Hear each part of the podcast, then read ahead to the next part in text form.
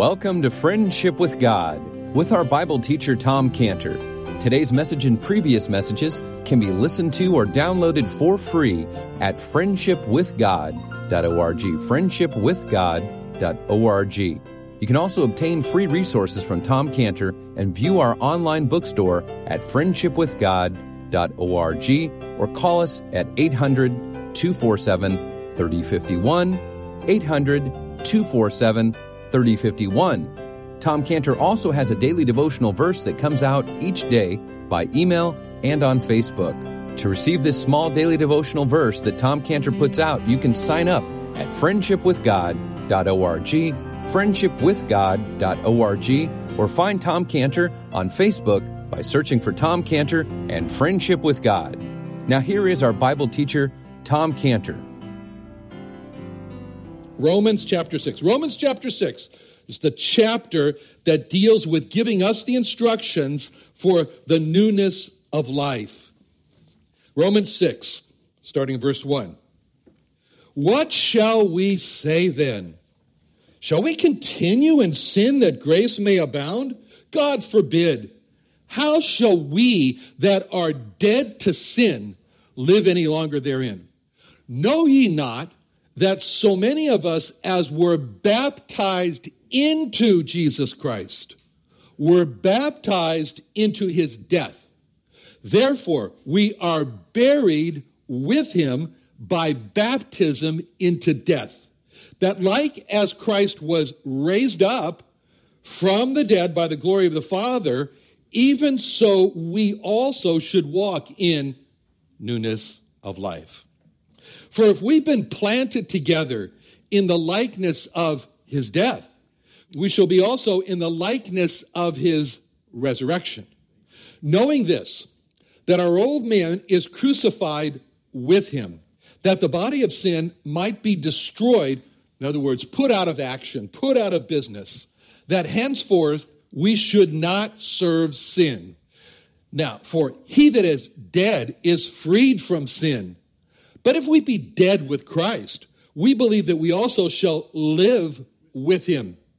Knowing that Christ, being raised from the dead, dieth no more, death hath no more dominion over him. For in that he died, he died unto sin once, but in that he liveth, he liveth unto God. Likewise, reckon ye yourselves also to be dead indeed unto sin, but alive unto God through Jesus Christ our Lord.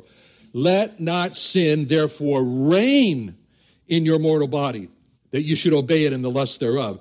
Neither yield ye your members as instruments of unrighteousness unto sin, but yield yourself unto God as those that are alive from the dead, and your members as the instruments unto God, of righteousness unto God. For sin shall not have dominion over you, for ye are not under the law, but under grace.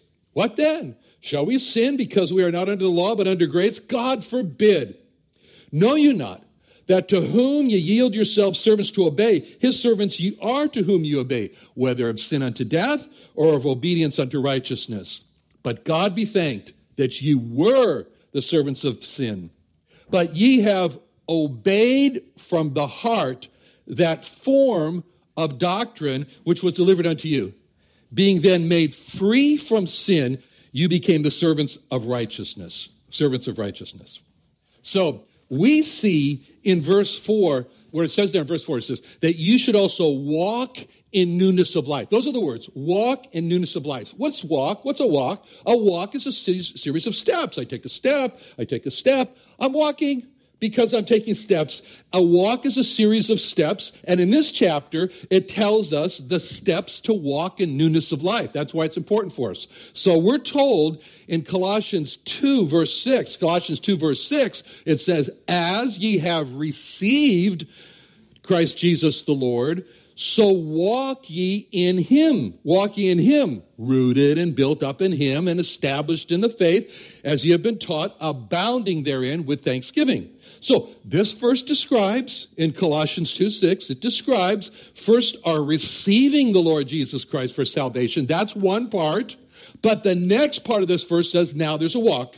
There's a walk in the Lord Jesus Christ. And the question is, what are the steps? What are the steps in the walk of the newness of life? Our first step in our walk in the newness of life is described in verse 3, in Romans chapter 6, verse 3. It says, Know ye not that so many of us were baptized into Jesus Christ, were baptized into his death. We've just heard that sung, that he drank the cup of poison that was overflowing. Our first step is to be united with the Lord Jesus Christ in his death.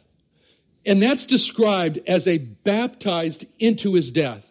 You know, it's not just a knowledge that he died, but there is a unique union that we have when we are united with the Lord Jesus Christ in his death. This is to not just know the truth, this is to embrace the truth that he died in our place. He died in our place for our sins in order that we might not die. He took the punishment in our place for our sins in order that we may not be punished. Just like the song said, he drank the cup that was overflowing with poison. He paid the price of our sin. He paid the price in our place for our sins in order that we might have to, we not have to pay for our sins. So to take the first step for us is to, it brings us into a union, being united with the Lord Jesus Christ in his death. And that results in a liberty from the penalty of our sins. It, it results in a freedom from the penalty of our sins. Step one. But, second step in the newness of life. And that's described in verse four. Therefore, we are buried with him by baptism into death. You know, the burial of the Lord Jesus Christ, that's such an integral part of the gospel. And it's so often overlooked as the gospel is described as, well, the Lord Jesus died for you and was raised, the, was raised on the third day. And the burial is just skipped. But the burial is important. It's very important. It's so important that Paul says, let me tell you what the gospel is. In 1 Corinthians 15 3, 1 Corinthians 15 3, he says, I delivered unto you, first of all, that which I also received, how that Christ died for our sins according to the scriptures, and that he was buried. You have to stop there. The burial, that he was buried, and that he rose again the third day according to the scriptures. Burial speaks of the grave. The grave is described in scripture as cruel. It says in the Song of Solomon, verse 8, chapter 8, verse 6, Song of Solomon 8, 6. Jealousy is cruel as the grave. The burial of the Lord robbed death of its cruelty. It robbed death of its cruelty to us. The grave is described in Scripture as a victory.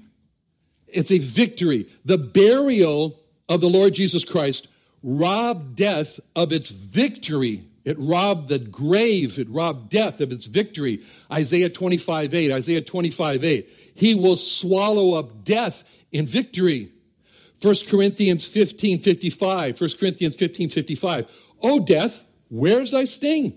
O grave, where's thy victory?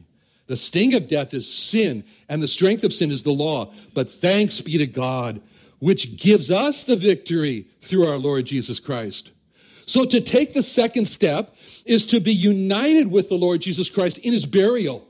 Because when we are united with the Lord Jesus Christ in his burial, we are made free from the cruelty and the victory of sin, which is the grave and which is death. We are liberated from the cruelty and the victory of sin. And the third step, the third step in our newness of life walk is in verse 9 knowing that Christ, being raised from the dead, dieth no more, death hath no more dominion over him. And then verse 12, let not sin therefore reign in your mortal body that you should obey the lust thereof. You know, when we get these words in this chapter, such as dominion, in verse 9, death hath no more dominion over you. Later it says, don't that does have more dominion over us. See, the word dominion is used in verse 9. It's got an image to us, dominion. And then when we read in verse 12 the word reign, well, who reigns? Kings reign, rulers reign. Let not sin, therefore, reign in your mortal body. See, sin and death are personalized here as a ruler, as a king. And for us to stop the reign and dominion of sin over us means that we have been given the power to, to see that happen, and we must do that. How do you do that? How do you stop the reign of sin? How do you stop dominion from having control over you?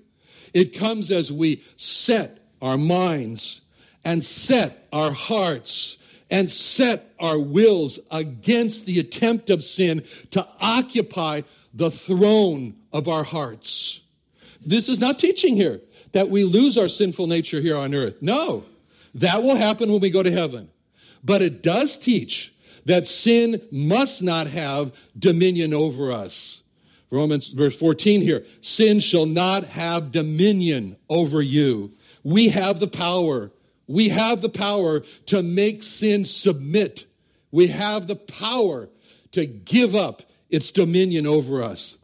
But it requires us to determine that sin is not going to rule, that sin is not going to reign over our hearts and our lives.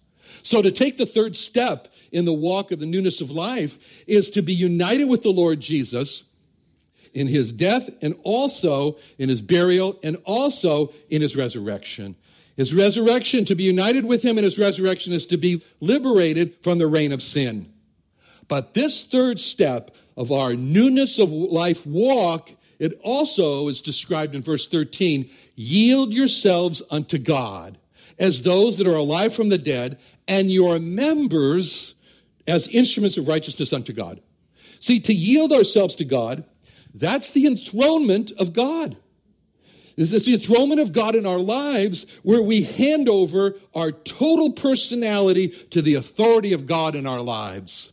That means that we see ourselves as having the control and we hand it over to God. I remember when I dedicated the building down in Tecate there, I told everybody, I said, you know, on this day, I have the title deed to the building. Actually, in Mexico, the title deed is like a book, you know, but anyway, it's still. And I said, when I was 19, I had the title deed to my life. And when I was 19, it was so real to me, I gave the title deed to my life to the Lord Jesus Christ. That's handing over a personality to God. And in the same way, I said, I, I took this building and I'm going to hand over to God the title deed of the building. We must do that. To yield ourselves to God is the enthronement of God in our lives, where we hand over our personality to the authority of God in our lives. That means our eyes. That means our eyes to use to see what He wants us to see. That means our ears our ears, we hand over our ears to God to hear what He wants us to hear. That means our lips. We hand over our lips to God so that he, he, we say what He wants us to say.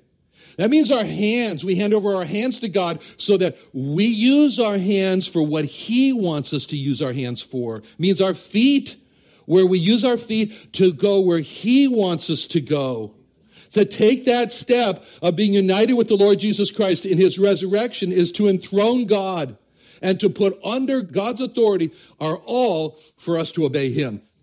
This makes up the life of dedication. That's what the life of dedication looks like. The dethronement of self and the enthronement of God. And the fourth step, the fourth step in our newness of life walk is described in verse 7. In verse 7, where it says, But God be thanked that you were the servants of sin, but you have obeyed from the heart that form of doctrine which was delivered you.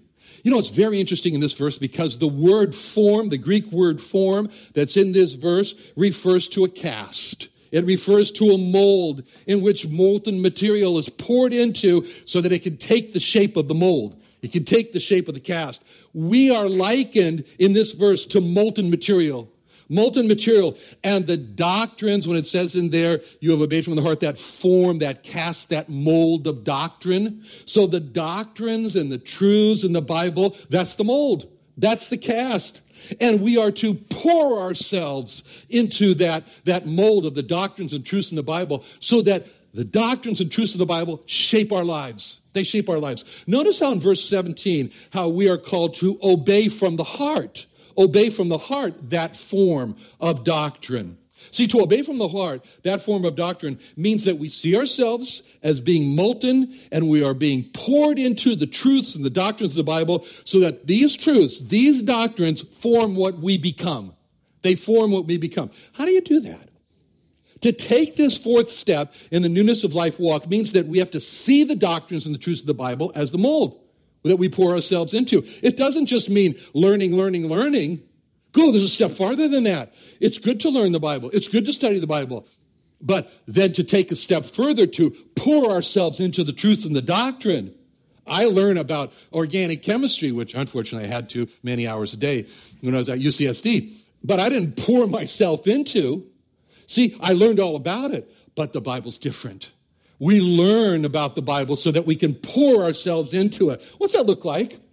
Well, the doctrine of the deity of Christ should be a mold that we pour our lives into to make us submit to the Lord Jesus Christ because he's God.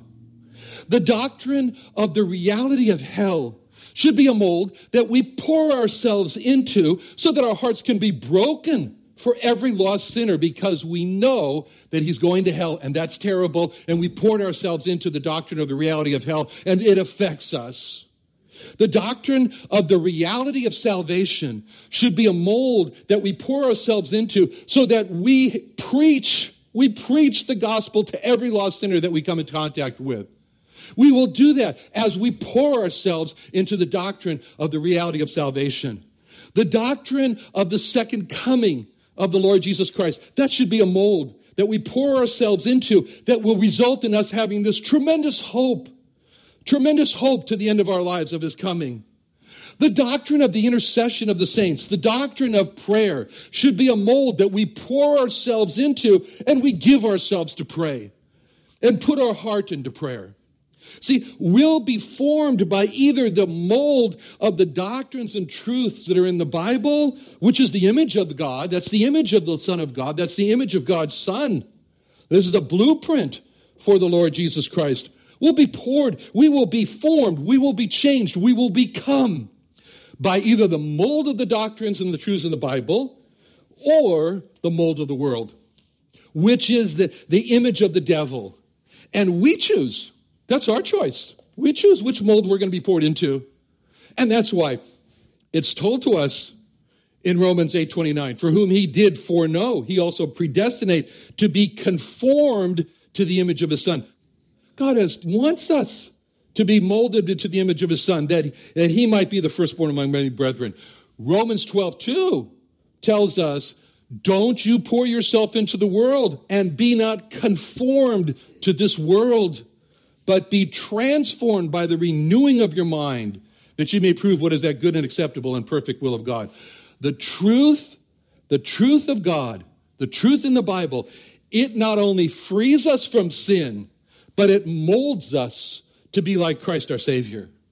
And true obedience must be based on doctrine. True obedience must be based on the truth and the Word of God, which is why we preach, which is why we expound, which is why we explain the Word of God. We live today in a day of superficial preaching. And we need to come back again to the Word of God, back again to the Word of God, back again to the Word of God to understand Bible doctrine and truths so that we can pour ourselves into them and be molded by them. Because obedience is meaningless unless it's according, unless it's based on the Bible truths and doctrines. And when we pour ourselves into the mold of the doctrines and the truths of the Bible, we obey from the heart that form of doctrine. And that will result in a life of holiness. As it says in verse 9 servants to righteousness unto holiness. This is God's call. God called out to the people, and especially those that minister the word, in Isaiah 52 11, Be ye clean that bear the vessels of the Lord. Holiness will result in a life of fruitfulness, as it says in verse 22. And now, being made free from sin, become the servants to God, you have your fruit unto holiness. This is not so much a fruit of activity. Oh, look, I have this, uh, you know, I led this one to the Lord, I led that one to the Lord. Look at all this fruit. No, this is a fruit of character. It's a fruit of character. God is far more interested in what we are rather than what we do. If what we are is not what he wants, then what we do is of no interest to him. Fruit unto holiness is the life of the Lord Jesus Christ coming through our personalities in terms of love and joy and peace and long suffering and gentleness and goodness and faith and meekness and self control. Fruit unto everlasting life, as it says in Romans 6 22, verse 22, and now being made free from sin and become servants to God, you have your fruit unto holiness and the end, everlasting life. That will result in everlasting life. Wherever the Christian goes, there should be life. Wherever the Christian goes, there should be life, life, life. That's what he meant when he said in John 7 38, He that believeth into me, as the scripture has said, out of his belly shall flow rivers of living water. So to take this fourth step for us of being united with the Lord Jesus in his being, in, in, in us being formed by his mold, of the Bible doctrines and truths, that results in us being liberated or made free to a life of holiness and fruitfulness. This is all that's meant to be united with the Lord Jesus Christ in a walk of newness of life. And this walk has four steps. The first step, united with the Lord Jesus Christ in his death for a life of freedom from the penalty of sin. The second step, united with the Lord Jesus Christ in his burial for a life of freedom from the victory of the grave. The third step, being united with the Lord Jesus Christ in his resurrection for a life of freedom from the dominion of sin. And the fourth step, united with the Lord Jesus Christ by being molded into his image as set forth in the Bible truths and doctrines for a life to be free, to be holy and fruitful. And the question is, Will you, will I take these four steps right now? Life begins with these four steps. These four steps are the beginning of walking in the newness of life. And the question is it's up to us. Are we willing to be united with the Lord Jesus Christ in this? Now, will we say to God, now come into my life, take over my life, through my body, express your own life as I take these four steps in the newness of life walk. God said to Abraham in Genesis 17 1, Walk before me and be thou perfect. The question is, will we say, I will walk before you, God? I want to walk before you in the four steps of the walk of the newness of life. Taking communion, that's your personal statement. That's my personal statement of a heart desire to be united with the Lord Jesus Christ in his death. Taking communion is my personal statement, it's your personal statement of a heart desire to be united with the Lord Jesus Christ in his burial. Taking communion is our personal statement of a heart desire to be united with the Lord Jesus Christ in his resurrection. Taking communion is our personal statement this morning of a heart desire of wanting to be molded into Christ through the Bible doctrines and truths. It's our personal statement of a heart desire to be dedicated to the Lord Jesus Christ.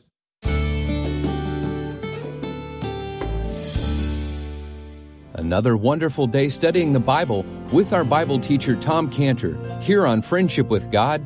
Don't forget that today's message and previous messages can be listened and downloaded for free at friendshipwithgod.org, friendshipwithgod.org you can also go online to find free resources from Tom Cantor and our online bookstore at friendshipwithgod.org. You can also find Tom Cantor on Facebook, and you can also go to friendshipwithgod.org to sign up for his daily devotional verse. Tom Cantor is also the founder of Israel Restoration Ministries. You can visit that website at israelrestoration.org. Or you can write Tom Cantor at P.O. Box 711 330 P.O. Box 711 330, Santee, California. That's S A N T E E, Santee, California 92071. Or you can email Tom Cantor at friendshipwithgod.org. Tom Cantor at friendshipwithgod.org. Or for more information about Tom Cantor and Friendship with God, and Israel Restoration Ministries, call us at 800 247 3051. Join Tom Cantor, Ray Comfort, Dr. Michael Brown at the Israel Restoration Ministries Jewish Evangelism and Training Conference happening in San Diego on Friday evening, February 9th and Saturday morning, February 10th at the Creation Museum in Santee, California. Learn from great Bible teachers like radio host Tom Cantor from Friendship with God, as well as world renowned Jewish evangelist Ray Comfort, radio host Dr. Michael Brown, director of Jews for Jesus Israel Dan Sered, Friends of Israel field director Steve Herzig, Pastor Leo Giovanetti, and many others. Cost for this two day conference is only $25, which covers all speakers, food, and materials. So register today to hear Tom Cantor, Ray Comfort, Dr. Michael Brown, Jews for Jesus, and Friends of Israel on how we can reach the lost people of America and Israel on February 9th and 10th. Call us at 619 599 1104, 619 599 1104, or sign up at reachisrael.com. Reachisrael.com.